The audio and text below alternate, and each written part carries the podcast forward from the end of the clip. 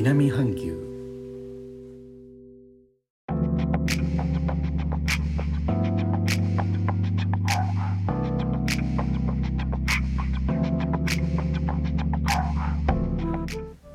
インドネシアから高野です。日本との間約6000キロ。インドネシアジャワ島中部の古い都ジョクジャカルタからお送りしております。日本とは一味も二味も違う東南アジアのライフスタイル声でお届けします。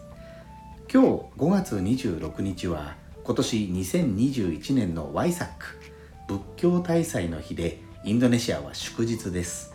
インドネシアでは政府公認の宗教のお休みのいくつかが祝日になっています。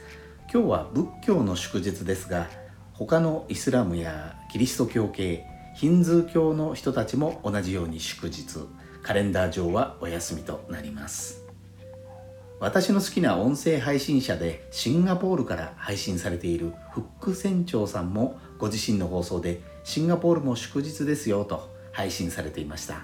ぜひそちらものフック船長さんのチャンネルザッツシンガポールノーマル異文化圏から価値観アップデート。シンガポールで23歳のパパ主婦もお聞きいただければと思います。ブッダの誕生を祝うワイサックですがインドネシア国内で最大級のお祭りとなりますと中部ジャワ州の世界遺産ボロブドゥール寺院周辺で行われるものがあります。ボロブドゥール寺院はこの私の住んでおりますジョクジャカルタ市内からですと車で片道約2時間くらいのところにあります。周辺のムンドゥ寺院パオン寺院と計3つ合わせて世界遺産に登録されています。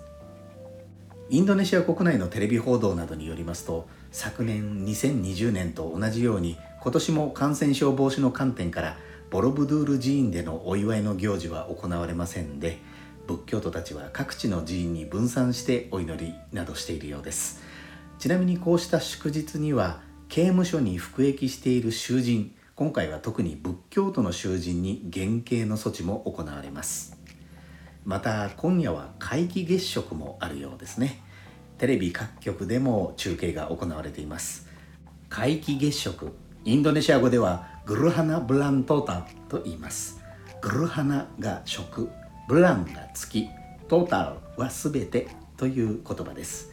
ブラン月のところを太陽を意味するマタハリに変えますとグルハナ・マタハリトータルで皆既日食。という言葉になります。例年のボロブドゥール寺院でのワイサックのお祭りは仏教団体などに向けて行われていますので観光客には開放されていません。2017年にちょっといろいろとあのつてを頼りましてボロブドゥール寺院のワイサックの行事に入れてもらったことがあります。その様子は YouTube にまとめてありますのでぜひご覧ください。では私も皆既月食見てこようと思います。最後までお聴きいただきありがとうございます。レター、コメントもお待ちしております。インドネシアから高野でした。それではインドネシア語でのご挨拶、またお会いしましょう。参拝、順波ラギ。